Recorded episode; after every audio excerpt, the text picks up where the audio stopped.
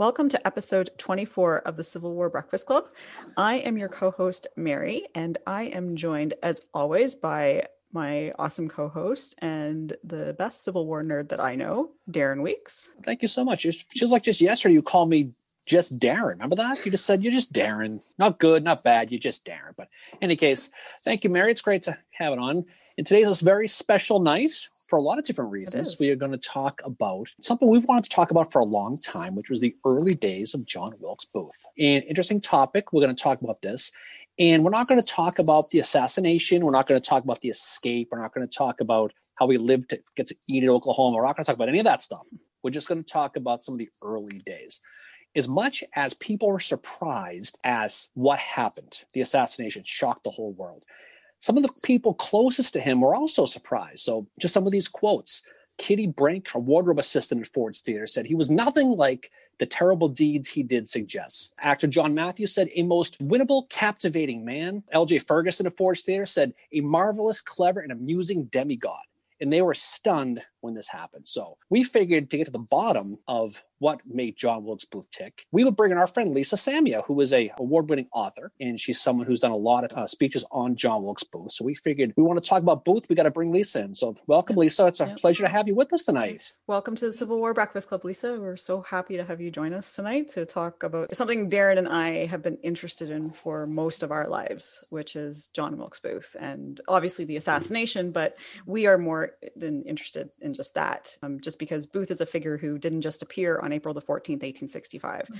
There's a story there that I think to understand the assassination, to even understand Abraham Lincoln better, and even the Civil War a little bit more is to know Booth in his early days. And we are obviously going to also talk about his sister Asia, who he was incredibly close with. So, welcome, Lisa. And we're so happy to have you here. I'm really looking forward to this tonight and welcome everyone. One of the best ways that we can learn, try to understand John Wilkes Booth, I always think of him like an onion skin, like, you know, the closer you try to, you know, peel away, it's still more and more layers that, that we that we can't get to because he was such a complicated figure. But one way that we do get to know him in his early years and up until the time his early adulthood, he went off to act, is through his older sister, Asia. Asia was the Booth family chronicler. She was, you know, writer, a poet, and she was incredibly close to her brother, John. She was about two and a half years older than her brother. She wrote a, memoir, but it was a secret memoir of her brother, John. Uh, it's called The Unlocked Book. She wrote it in secret because in 1868, she and her husband John had left the United States. They moved to England. You know, the assassination was so terrible. And so she wrote it in secret. Her husband, John Sleeper Clarke blamed John for all of his problems. And here it's almost like a light is turned on in the Booth household and that we get to see him as, and this, we have to remember too, that this book is from recollections. This isn't a day by day diary account. These are her recollections, her memories. She wrote it in 1874, gave it out of the family, but it wasn't published until 1930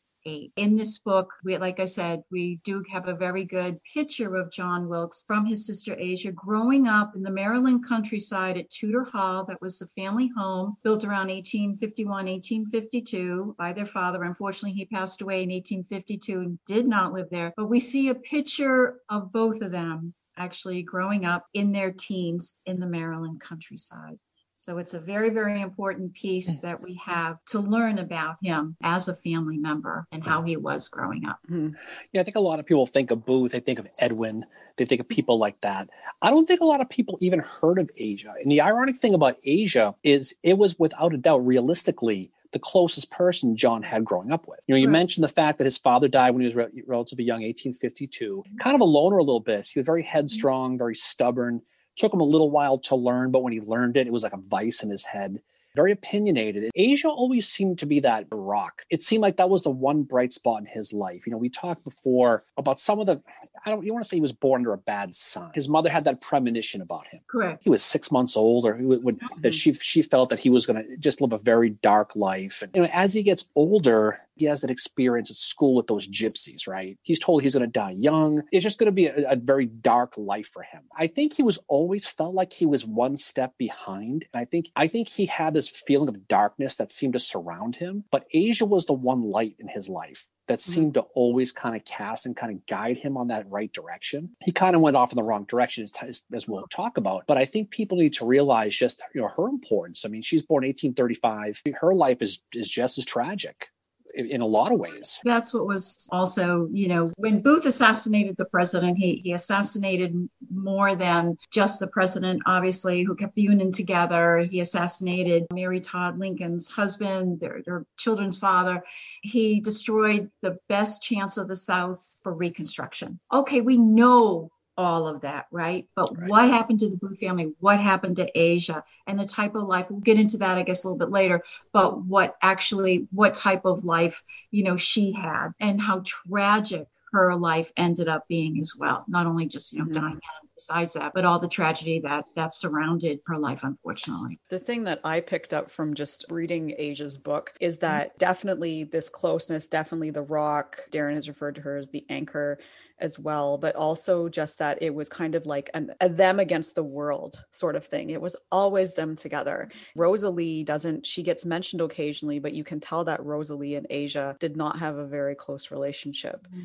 at all. That's just the impression that I got. I'm not sure why that was. I think Asia had a strong personality. And I think, I think one thing I did read about uh, Rosalie was that she at one time had a suitor that the father did not approve of. Once that happened, she never attempted another romantic venture. She seems like she probably fell into the quietness of life and she was very devoted to her mother. That was kind of her role in the family. So you're right. I didn't get that sense of closeness with the two girls. It was probably the typical sibling relationship where they might have bickered a little bit, whereas John and Asia were definitely very, very close siblings. Um, you know, as the as the book progresses, you know, they're the ones that really tough winter they had. They're going out to check the animal traps together animals, yeah. you know and it almost seemed like they they were the two that were looking after the family in some respects. Yeah and you talk about just some of the, the problems they had. I mean certainly they're a famous family right? You hate to oh, say oh, it but they're um, they're like they're like the 19th century kardashians in a way Everyone right. knew who they all were. They lived in a they lived in a fishbowl. Every chance that someone took to take a shot at them, they would.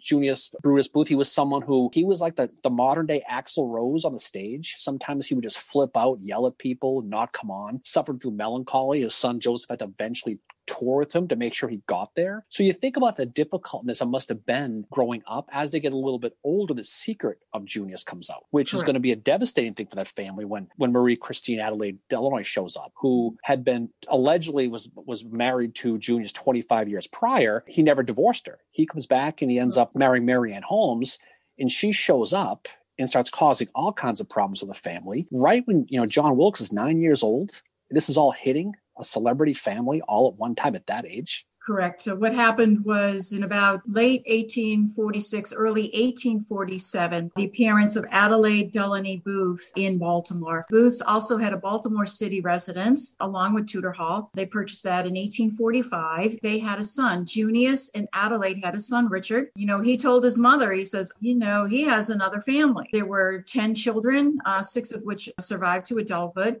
And so she comes and she's like, excuse me, we are married married. And that was an unbelievable event. She just leapt at Marianne. And from what I understand, one of the, the things that came out, and it was a quote, I believe, from the Baltimore American, that when Adelaide saw Marianne in the, she would go to sell her vegetables from the farm. She would be in the, you know, in the stall, and Adelaide would just attack her call her all of these terrible names. This was a very, very public and humiliating thing for Mrs. Booth to go through. But it also said that she would also call whatever child was with her a bastard. So just do the math in our heads a little bit. What child or children would have been with Marianne? Would she have taken Rosalie or Asia? Would she have taken the girls? More than likely, it would have been either John and or Joseph, his his younger brother. Mary, you want to um, handle this math question, by the way? You want to jump in on this one? she, she's not good at math, so you, you can't say the M word. I can't imagine though how like it, it, definitely you know I think definitely John or Joseph, but to he, for John he being nine years old at the time to nine hear that old. that what that would have done to a kid. You know, I think that I think this is again my opinion. What I've read from history is that John's older sister Rosalie, when John was twenty, told him what that was all about. I just question that because again we're talking a celebrity family, right? Let's go mm-hmm. back to that. I don't really know a lot of the, you know, big Hollywood acting, you know, people or whatever, but like a superstar family. He was exposed to that. How did that affect him in a subliminal way in his attitudes towards women, in his attitudes towards men. Again, Darren and Mary, the incident at Tudor Hall when he was, I think, probably 14 years old, 15, they had an overseer. He was overworking the animals. I guess Mrs. Booth said something at the time, and this this man, this George Hagen, was furious, ignored her, whatever, and called her, you know, some kind of name. And then when John heard of it, he went after the fellow and he clubbed him, I guess, with a cudgel or, or, or something. Mm-hmm. You have to think, and I think,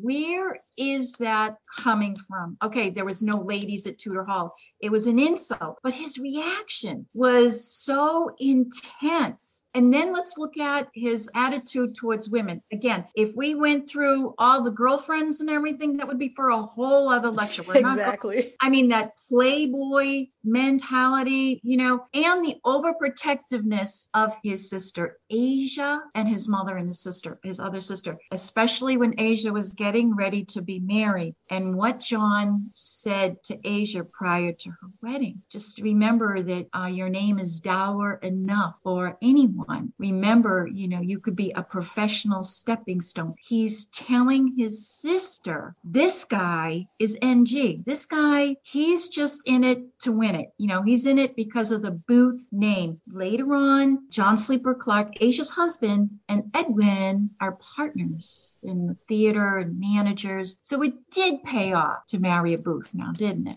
Mm-hmm. Right? Didn't it? Yeah, yeah, he had I think he had that whole no one's good enough to marry my sister thing. I there was agree. that too.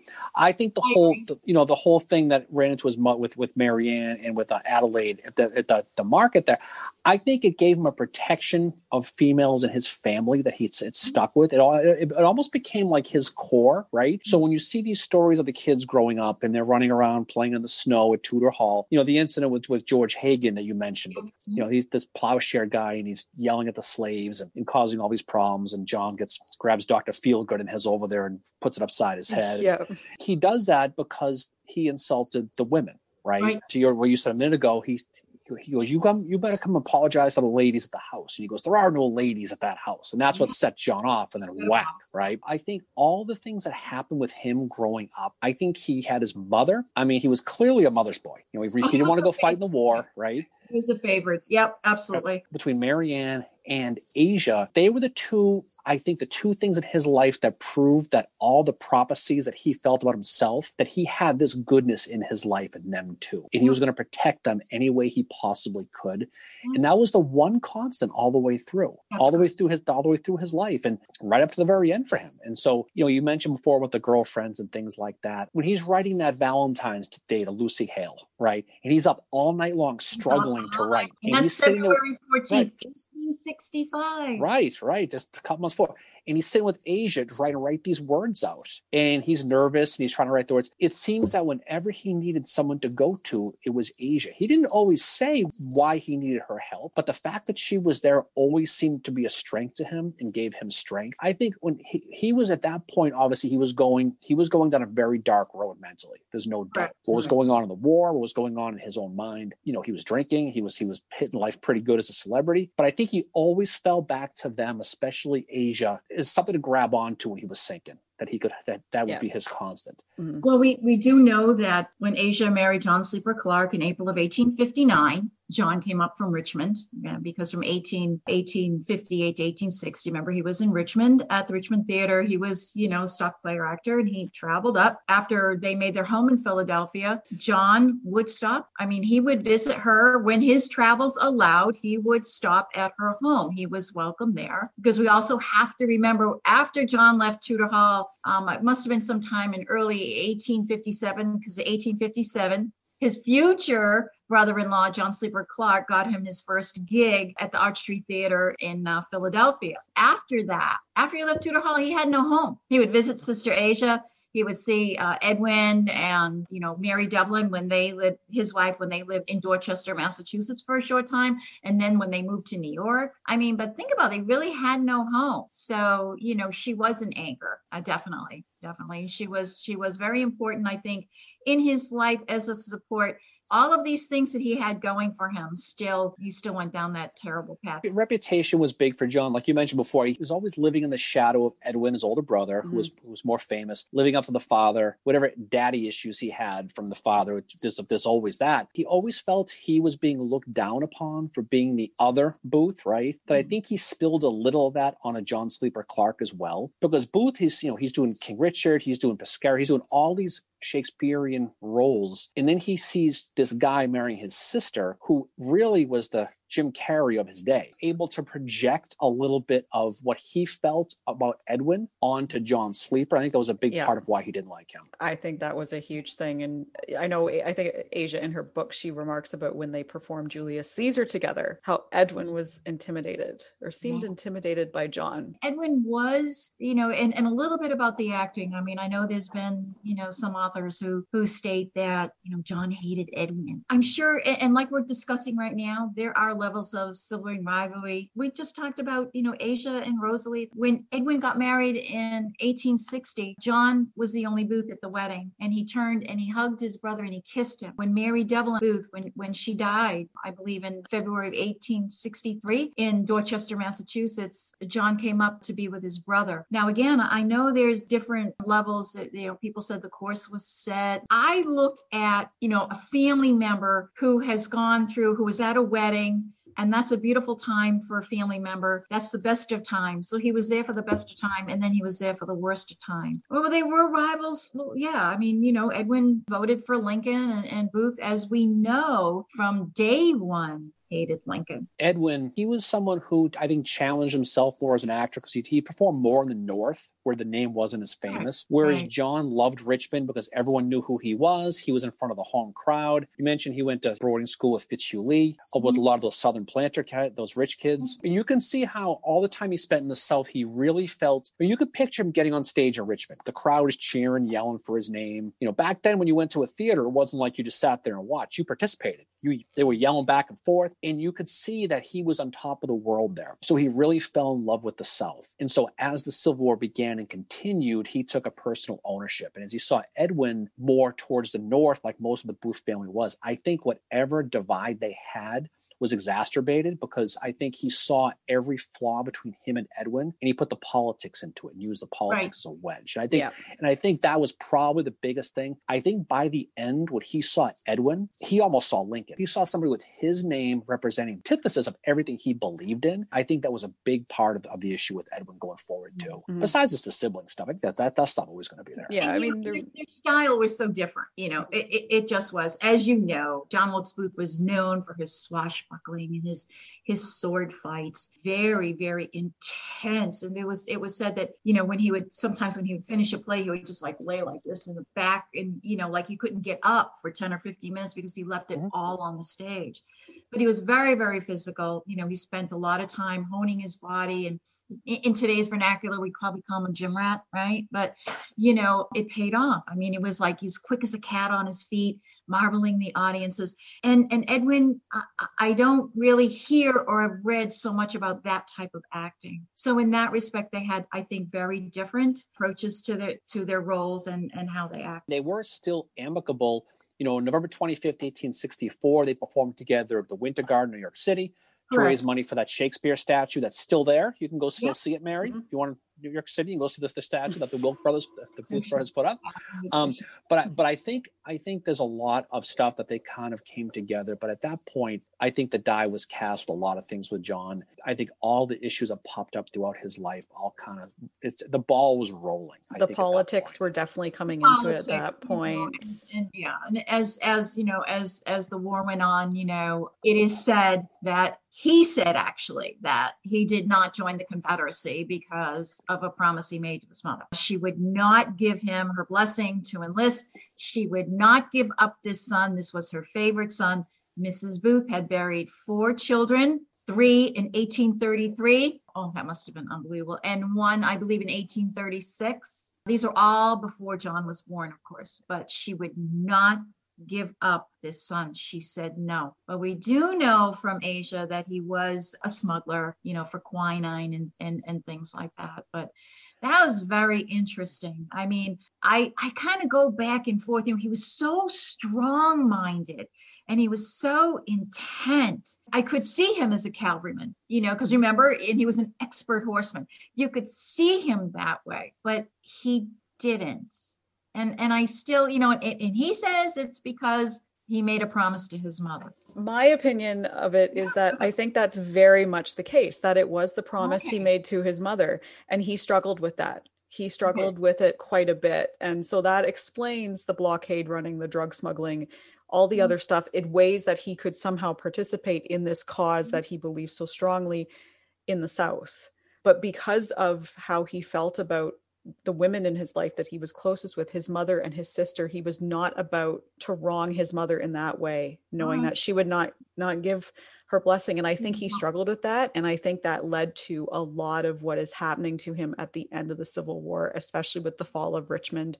Just that one like there's that one speech that Asia has in the book where he's going on about, you know, Lincoln and, and the South and all that. And just to see how passionate he was about that, I, I can't it, like it must have been hard for him. I, I don't think he was like people have labeled him as a coward for not enlisting, but I think it was just that might have been his mother.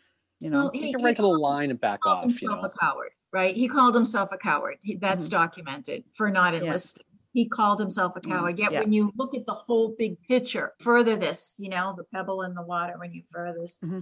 how much worse of a cowardly act than to shoot a man, an unarmed man in the back of the head. Just, just that yeah. just shows you, I think, how how really truly misguided. You know, we thought Lincoln was a tyrant, but I mean, you can see, you can see, you know, he's in Richmond. He's he's feels like he's the son of the South, and yeah. he sees Abraham Lincoln in his mind, which is what a lot of the people in the South thought at the time, that he was becoming some sort of king, some sort of tyrant. And one thing, John Wilkes Booth was a was a really big fan of George Washington. He was like, no way can this guy take a third term when George Washington didn't. And it was he talks about Asia talks about in her diary. In his mind, he was being patriotic, defending the Constitution. This is way before the. the I'm saying this is during 1864 and everything was kind of going. What's interesting about this, though, you mentioned before, he said he was making twenty thousand dollars a year, which is big, big money. It's like Mary money, you know.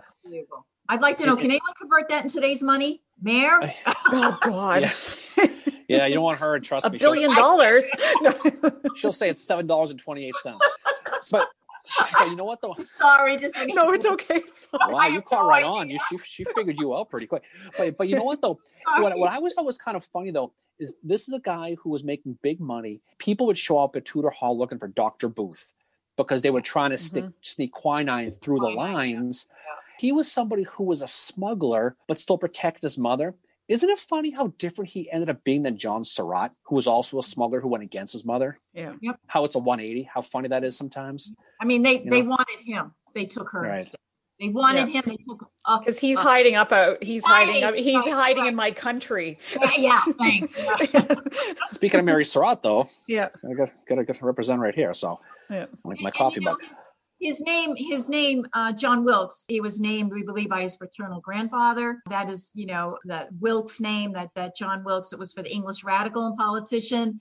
And he said he he grew up very proud of that name because it meant liberty like you said, this is from the time he was, you know, very young. I keep going back to the whole gypsy thing. And I know some people think that's kind of overrated, but he talks about it. He, he told Asia, you know, he says, the gypsy said I was to have a grand life, no matter how short it was to be grand. Mm-hmm. So he kept going back to that. So for him, it was almost like a self fulfilling prophecy he had that he had a short term to whatever, whatever he thought was going to be what was going to make him famous, whatever was going to be acting, whatever was going to be. I think he always knew he had a short time. And I think he kind of played into it himself a little bit psychologically, but he still had Asia as his backbone and it kept going back to her. That was his reality. Whenever he got drifted, he'd she'd pull him back into reality. At the time of his death, he had a gold medal on his neck and it was Agnus Dei, which is Latin for Lamb of God. Asia converted to Catholicism when she attended the Sisters of the Carmelite Convent in Baltimore, Maryland. She converted. It's to wonder, and and I know uh, Darren, you and I kind of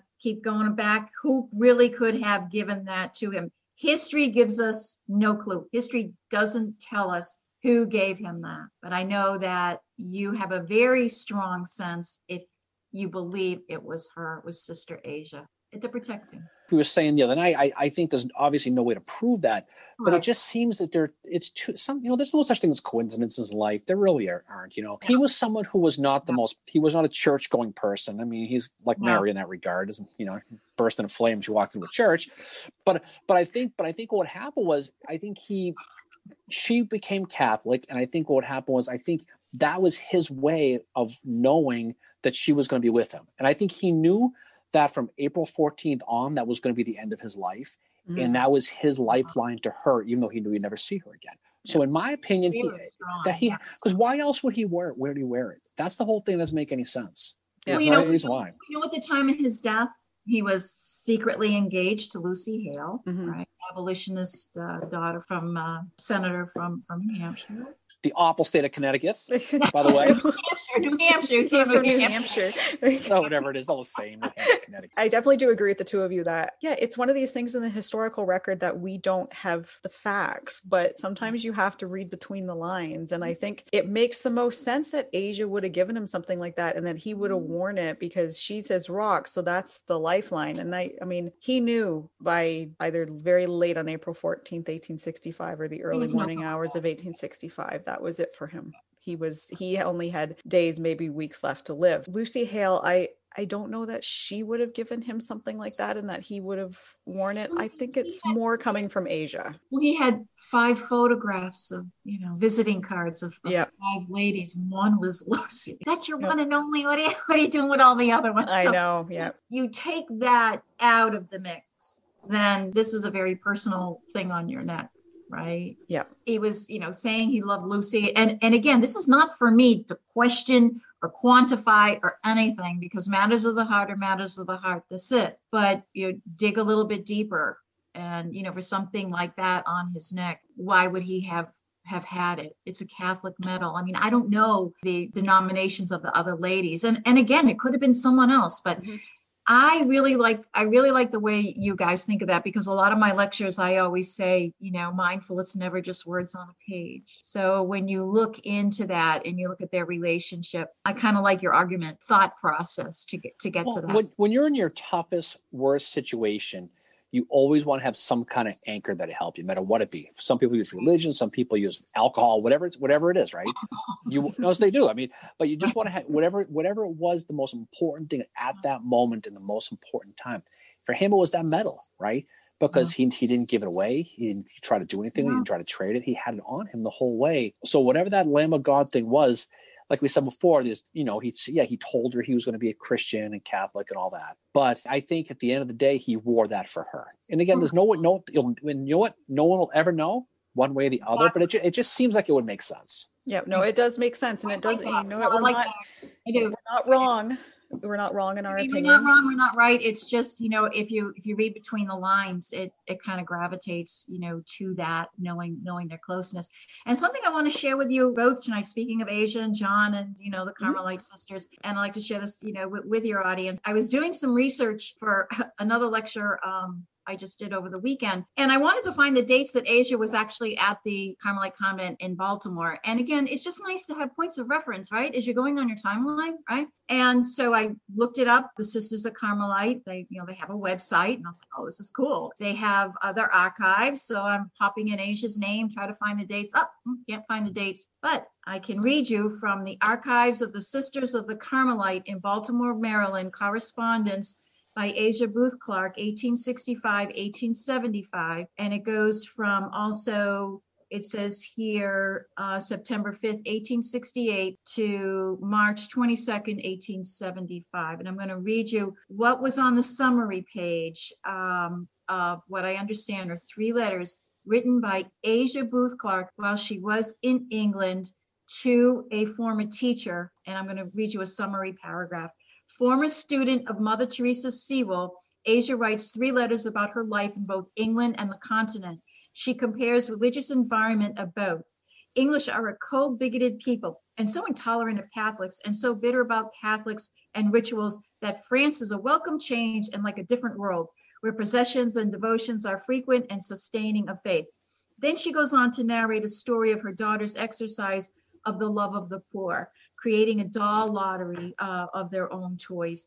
Now, I I was looking at that and I really was like, oh, okay. I did take this information to a booth historian and I was told this is an original discovery. That's this is why history is so cool unbelievable. So you find this stuff when you dig around, right? And just you know, and I was like, just like that. I had I had yeah. no words. So someone likes to talk about this stuff, I had no words. So what I did was I contacted the uh, archivist at the at the convent. I did put in a formal request respectfully for copies and or procedures and in how to actually get a copy of this.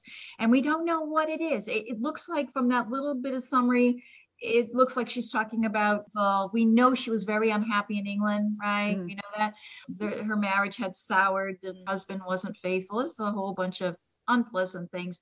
So she would she was corresponding with a former teacher. And we think about that in our own lives you know as as, as a teacher or a mentor who's always kind of guiding us on our path. And if we if we're feeling bad or we're in trouble where do we go? Yeah we have family and friends and whatever we have a tendency to, to go that direction too. So I was very excited to share that with you. Certainly, you know, it's COVID, obviously, so we need to, you know, understand there may not be an avenue right now yeah. to extract this information. So we need to be patient. And and of course, me, I'm like, get me that now. But you know, we can't do that. I know. Yeah, I know what you mean. Yeah, when you when you have something like that, you want it. Oh my god. Okay, right you know, away.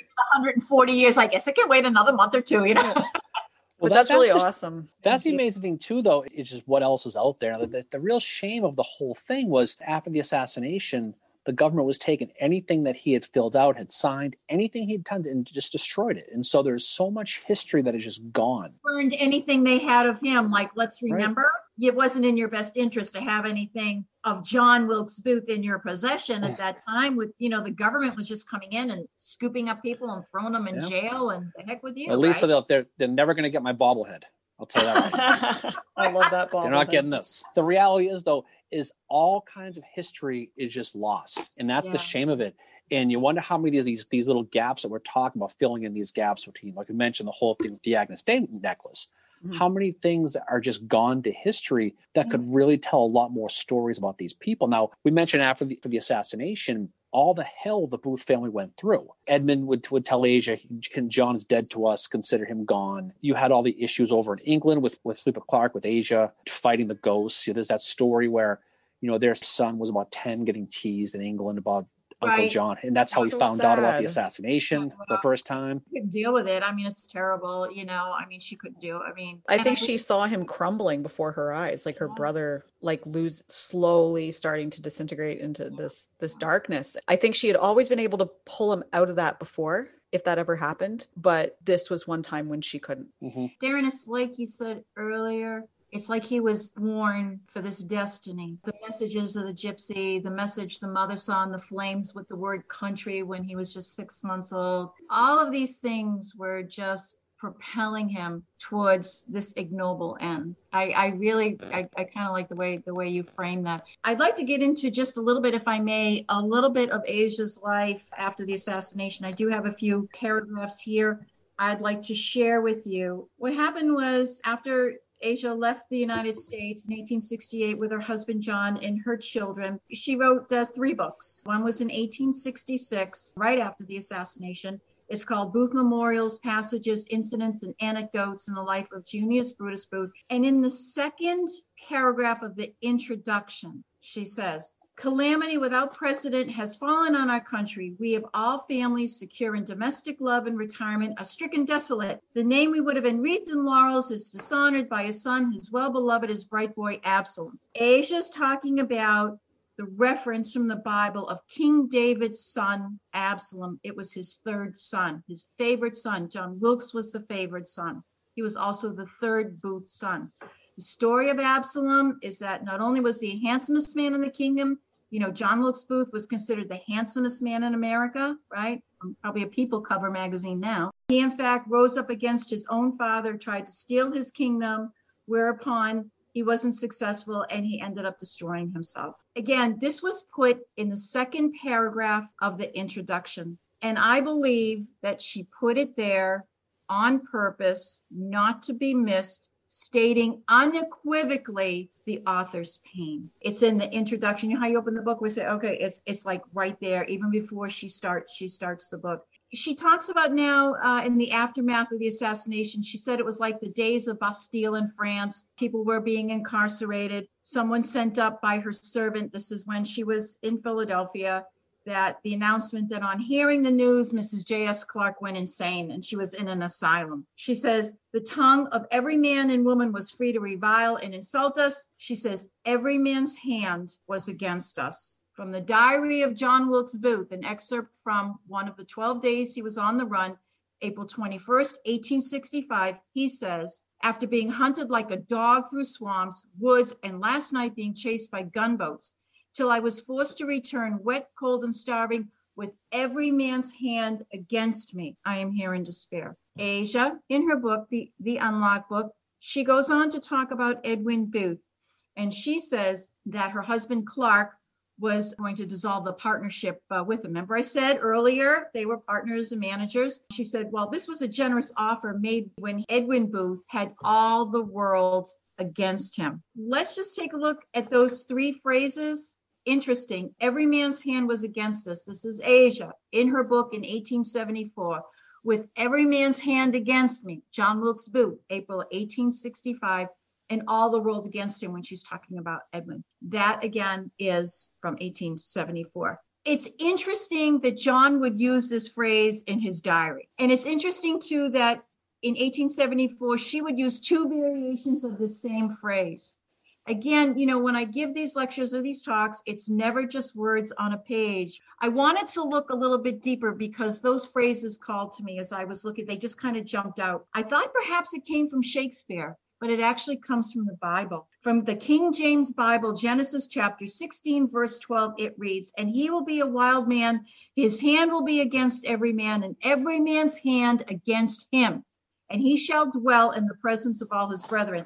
The King James Bible was authorized for use in the worship of the Episcopal Church. The Booths were raised Episcopalians. Perhaps it's a coincidence Darren, we don't always believe in them. Mayor, you don't either that both the brother and the sister would use a variation of this phrase in their writings. I have come to understand it was a commonly used expression. I didn't realize that till I got a little bit deeper, but I found it really incredible that it was used during times of great despair for both of them. Another common allele that this brother and sister share. I wonder how many times they may have said that phrase because they obviously felt like they were alone. I was just thinking up, that, like, how many right? letters don't we have from them where they wrote that to each other if they were corresponding that way or they were sitting together on that? Like, they always seem to sit on a porch swing. Maybe he wrote that in his diary to let her know that he was somehow okay. That, that was the other thing. Here's the question it was written in 1865. She left the United States in 1868. Did she see his diary? Yeah. Yeah. Yeah. There you go. That's those historical gaps we were talking about, those things Another that we'll one. never know. But it's yeah. fun to speculate, though. We, you know, Mary and I talk about the what if thing all the time with the history stuff, the war and the battles. Mm-hmm. this is a good one, too, because you, you wonder just how much they're almost like twins in a way. They, they kind are. of thought a certain way. Like they, you kind of picture them just thinking the way they did. So you wonder how much they would have uh, really felt akin to each other, and, and you know how many things they did that we just don't know about, as far as just the mental stuff. And they they definitely have a very twin like bond. I think they could I think read read each other very very well. It's interesting too that if you notice in the book, she ends her memoir of her brother John with a line from Shakespeare. She says, So runs the world away. So runs the world away. It's from Hamlet. It's mm-hmm. Act Three, Scene Two. The full line is For some must watch while some must sleep. So runs the world away. And it gave me pause as to try to decipher what Asia was trying to tell us about her brother John here. Of all the all the lines in Shakespeare's, all the plays he performed, she chooses to to end her memoir, the secret memoir of her brother John, with this line. What is she trying to tell us? Mindful again, it is never just words on a page. This is how I read it. It's not so much that John Wilkes Booth, we know, performed in so many Shakespearean tragedies, right? And successfully, is that I believe Sister Asia is telling us here that in the end, not only did John create the greatest of all American tragedies, he in fact became an American tragedy himself. So in the end, he yep. he lived his his prophecy. Yep, he did. He did, right? That's, I mean, his, that's what I think that's you know, the same here. Yeah, but she's taking history, it from Hamlet, who had yeah, his own yeah. downfall. Right, right. His his history will show Booth, and by no means is anybody here going to glorify what he did, but history no. shows Booth as this the perpetrator of the worst crime in American history. That's and that's right. how history, and that's justifiably so. Justifiably how it, right. But I think as you dive into someone like him, you find out that the number one fabric in his life was his fondness to protect the women in his family. Mm-hmm. And the two biggest anchors in his life, despite all the womanizing, was his sister and his mother. And mm-hmm. everything he did growing up was for them and try to outlive this thing that he yes. had that this this darkness that he was that he was trying to live with. She died in 1888 in England, and her last wish was to be buried in the Booth plot at Baltimore, Maryland, at Greenmount Cemetery.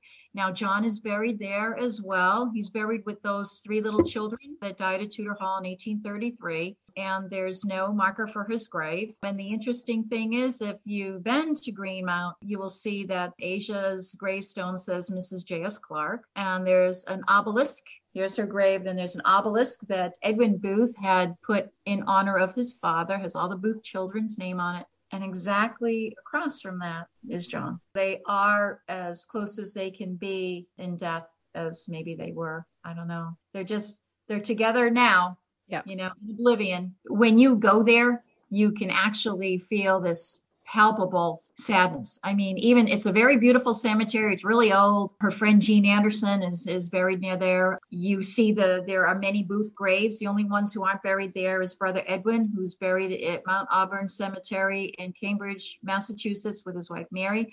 And his older brother Junius, who I believe is buried, I want to say Manchester by Manchester by the Sea, New Hampshire, yeah. Okay. Mass- yeah. yeah. Massachusetts. Okay. Massachusetts, Massachusetts, yeah. Those two aren't, but and even John's paternal grandfather, who we believe may have named him John Wilkes, is buried there. So you see all the family graves: mother, father, sister Rosalie. Yeah, that Joseph Booth eventually became a doctor. His second wife Cora, his little their little boy, and then there's just big green patch. This empty mound. The statement is profound. It's an ignoble end for a terrible deed. So it was horrible. And even with all of this information that we have, we still go back to that point of reference. It was a hellacious American tragedy. So yeah, yeah, so, for everybody involved, I think. I mean, like I said, her life in England was terrible. He, her husband, they became a little more estranged. He led a separate life. She was writing to her friend Jean Anderson, and she said, clearly not in jest, she only married John Sleeper Clarke to her brother Edwin. Ooh, yeah. Well,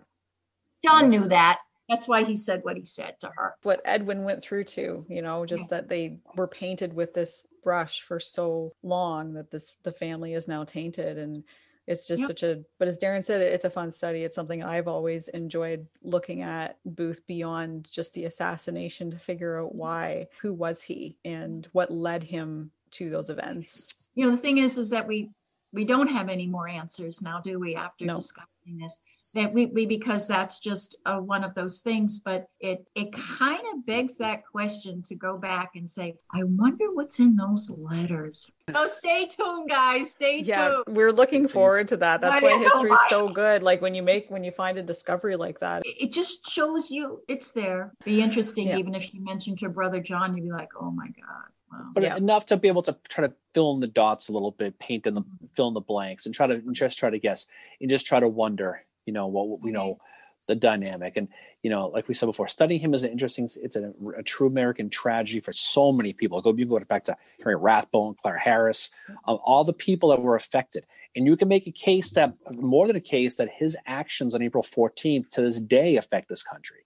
Yes. It certainly affected, you know, the, the way the South um, after the Civil War ended, Reconstruction, Reconstruction certainly. Yeah, because um, remember, um, was was like come back and and everything was reconciled and you know he was so ready to move forward with with that promise and uh, well he thought he was going to be a hero obviously and uh, wow that was so misguided and was shocked i think when he read those papers you know brought by uh, was it thomas harbin brought him those Yeah. papers The pine was- thicket. and I always wonder if he had one of those "Holy crap, what did I do?" moments at some I point. in think those he had it at Dr. think he did. Mudd's. I think he had it at Dr. You think he had it, Dr. Mudd's? I think it he was had when he Mudd's. wrote uh, "With Every Man's Hand Against Me." I think Mm. that was a flag for a way. Maybe if his sister saw that, that was a, maybe a message to her. That's Yeah. very good. I really, really like that. Yeah. Yeah, I think it started at Dr. Mudd's. I think he was, you know, getting ready, Really? he ready, getting ready in the morning and looking at himself in the mirror when he was shaving and kind of like, I might I have felt like the only the only guy in the planet. He probably felt like at that very time, the only guy in the world. Yeah. He, maybe maybe he did some soul searching, like you know, whatever whatever hateful buzz he was on. Did he wake up and say, "What did I do? What yeah, did I do?" I think that's where it you know. started. And then, yeah, in the pine thicket, it came to even more as he's reading not what he expected to read. And it's just, it's hitting him more and more as the days pass. But he was still trying to get away. Interesting. He was, yep. well, the fight or flight. You had to know. I mean, he's you know he's in that barn and theatrical to the end. yep. He's found by a Canadian. Yeah. I had to get Yeah. that in. Edward Doherty is a Canadian, so One more stain on the old banner. le- leading the 16th New York. All right, one for you guys. Yep. Definitely, definitely.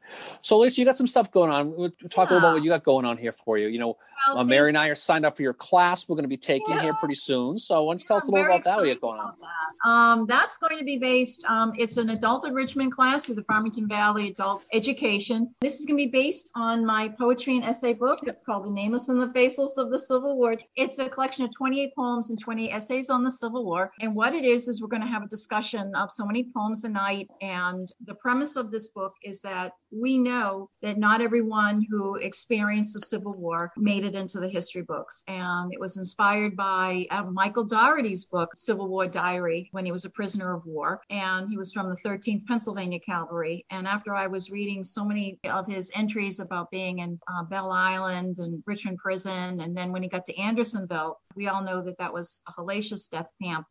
But it was only after I was reading, you know, he was saying, you know, 50 men died today, 100 men died today. And I'm like, well, who are they? And then that's when the thought came that what about all of the other unknowns, not just the unknown soldiers, but the unknown civilians and, and things like that. And it just kept after me and kept after me.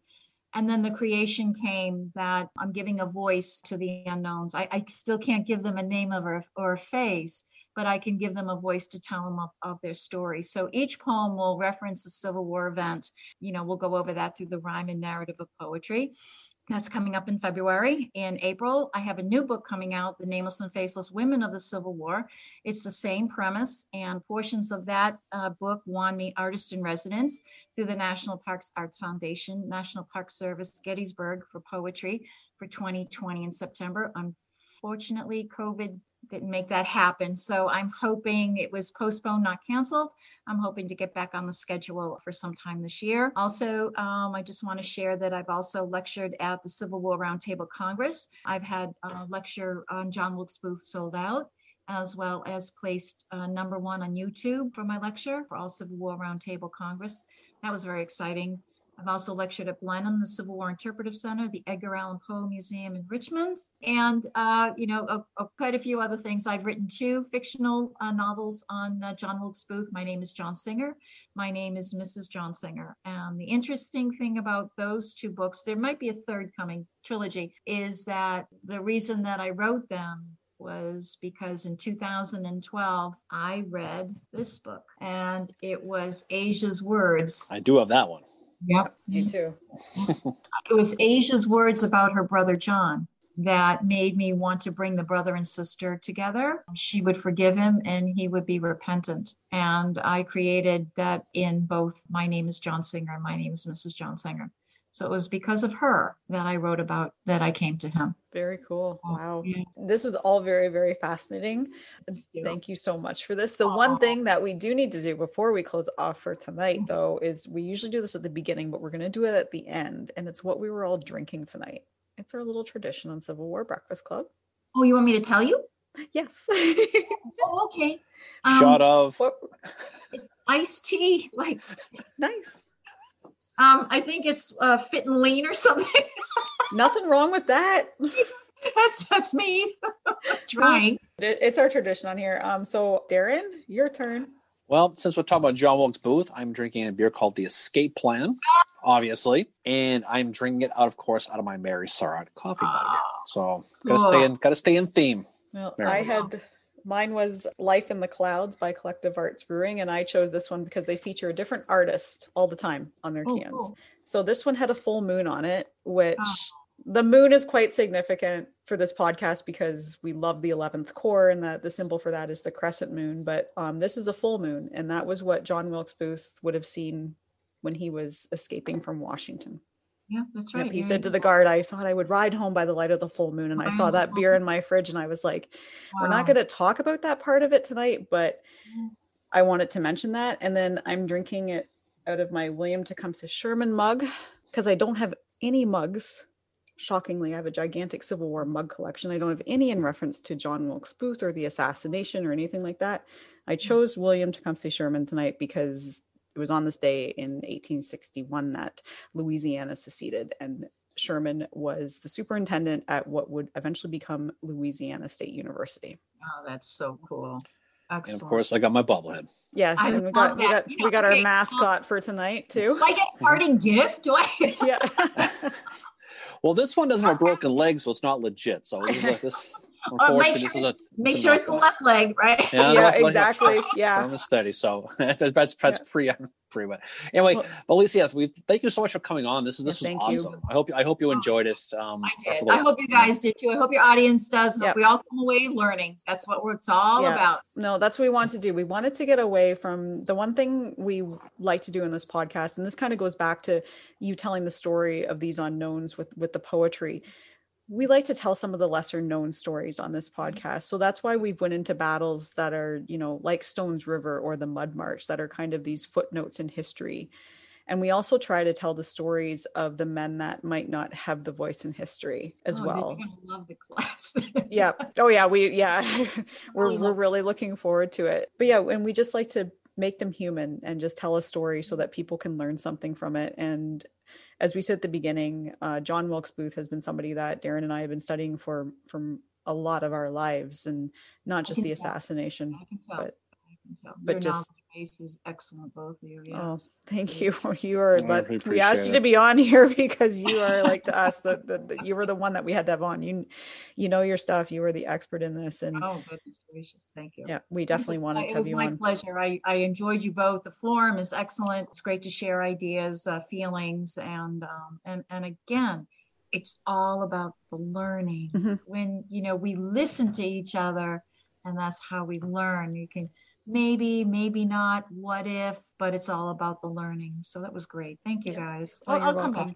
back. Oh, thank you. yeah. Like Oh, I let's said, have it back on. So Yeah, yeah, and no opinion on here is ever wrong at all. Like everybody, just we like to have it as a place that is kind of unless it's my on. opinion, Mary, then it's always wrong. She's still trying to get me to swear. it's true though. No opinion's ever wrong as long as it's hers. That's okay. End of the story. I said it, but no. So, so coming attractions like we always do. So we we going in talking about secession next week, right?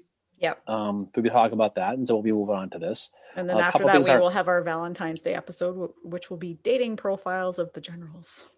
of the Civil War generals, which will be Yeah. fun, a fun little camp thing, little thing we'll do. And we'll be doing our uh, another reminder: the book club is coming. We have a date of March 31st. We'll be doing the book club. We'll be talking about Eric Schleinlein Black Iron Mercy book. Mhm. So everyone jump on as as well. We've talked about that. Any final words from you, Mary? This was awesome. Thank you so much, Lisa, for uh, we've been wanting to do this for a while, and it's great for us to finally nerd out over something like this and, and to talk about it and to give more of a story to this tragic event in American history and hopefully get some people. Uh, the one thing I want to say is, you know, if you can get this book, get A Sister's Memoir by Asia Booth Clarke and read it because it is it's going to give you so much insight into who John Wilkes Booth was. It's going to give you a better understanding of the assassination. And if you're someone who studies Lincoln, I highly recommend reading it because it's going to help you understand him a little bit better too. The the thing we always say here is read, question what you read, and read even more, and just gain as much knowledge as you can. Yep. Read as many different books as you can. It's, it's everyone's got a different spin But talk about Terry Alford's book. We talk about Coppen's book. Oh, There's so many books on the subject. this is all there is on, Yep. on really on her. This is, you know, this is what we have. So, you know, it's it's it's incredible. And and like you said, it, it's an excellent read. It's what drew me in in 2012. It was a time when Civil War battles were coming close to 150. 2015, we had the 150th anniversary. And if you can imagine, I was actually at Ford's Theater for the 150th. I actually got a ticket. That is so cool. I know a few people who were there for that. unbelievable. She drew me in. The fact that there may be letters that I might have inadvertently or I inadvertently just stumbled upon just makes it a closer issue for me, a closer sensibility for her and to her. Um, I can't describe it other than other than that. You know, it- she drew me in, and now maybe 140 years later, I may have found something that, or I did find something of hers. Mhm. That's- you guys are right. It's not coincidence. It's not. This, No such thing. don't touch it. Thank you. You guys were. And what? Yeah. And one one of the book we got we got to enable Marys. We got to enable the nameless and faceless of the Civil War Yep. By the great Lisa Samio. Yep. That's we And got to I've- enable that book. I've so, actually like cheated a little and read some of the stuff in it before doing the course. So so definitely. yeah, uh, definitely. Ask if you like it because I'll be like, oh my god. Yeah, no, I lo- no, I, I I love it actually. Love it. yeah, Yeah. definitely. but check it out. You know, check it's it on out. because- Amazon and uh, Barnes and Noble, and it, it's everywhere. And on if my you're website. Canadian like me, it is available at Indigo, which is our Canadian version of Barnes and Noble. They are selling it there. Amazon.ca was I when I But couldn't Lisa, find on do you there, know I what? like, do you know "Whoa." Amazon? It has five stars rated on Amazon, not 4.8, 4.5. Yep. You got a perfect score. I, I got That's my so good stuff. up, you know, thank you guys. You rock. You are awesome. But, but anyway, yeah, check, check, definitely check it out. Check it out. So Lisa's Lisa's book is the New England Patriots of uh of, of, the, of the book. So Yeah. almost perfect, but close enough. Yeah, so well. maybe next year again. So we are looking forward to your course and doing that. Thank you again for joining us tonight. Um, Darren, do you have any parting thoughts? Nope, just that was a great time to talk about this. It's, it's it's a subject that sometimes people have a tough time talking about, but I think it's all about personifying and and, um, talking about these people as people and looking beyond the headlines and just trying to find out what makes people tick. And he's someone who certainly draws a lot of emotions out of people when you really go into it, just trying to find out, you know, the genesis of the whole thing. And it's it's an interesting study. To your point, Lisa, it's a, it's a real American tragedy, uh, and it's Mhm. that's still being felt today. But but like anything else, you can't hide from history. Darkest parts of history shine the most light on history, you know. Mhm. And so that, so you have to you have to really study this stuff to really appreciate it to, to learn the whole thing. So hope everybody liked it. I know we did. So I know um, it's great to have Lisa on as well. Yep. So, um, Lisa, thank you again for joining us. So, everybody, thank you for listening. And we will be doing our usual Facebook Live at 10 a.m. if y'all are listening to this. Um, and as Darren said, we've got a few epi- different episodes coming down uh, the pike for you guys. So, on behalf of Darren and our guest, Lisa, everybody have an awesome Saturday. And we will see y'all again soon. Bye. Get on the other side. Peace out. Bye. I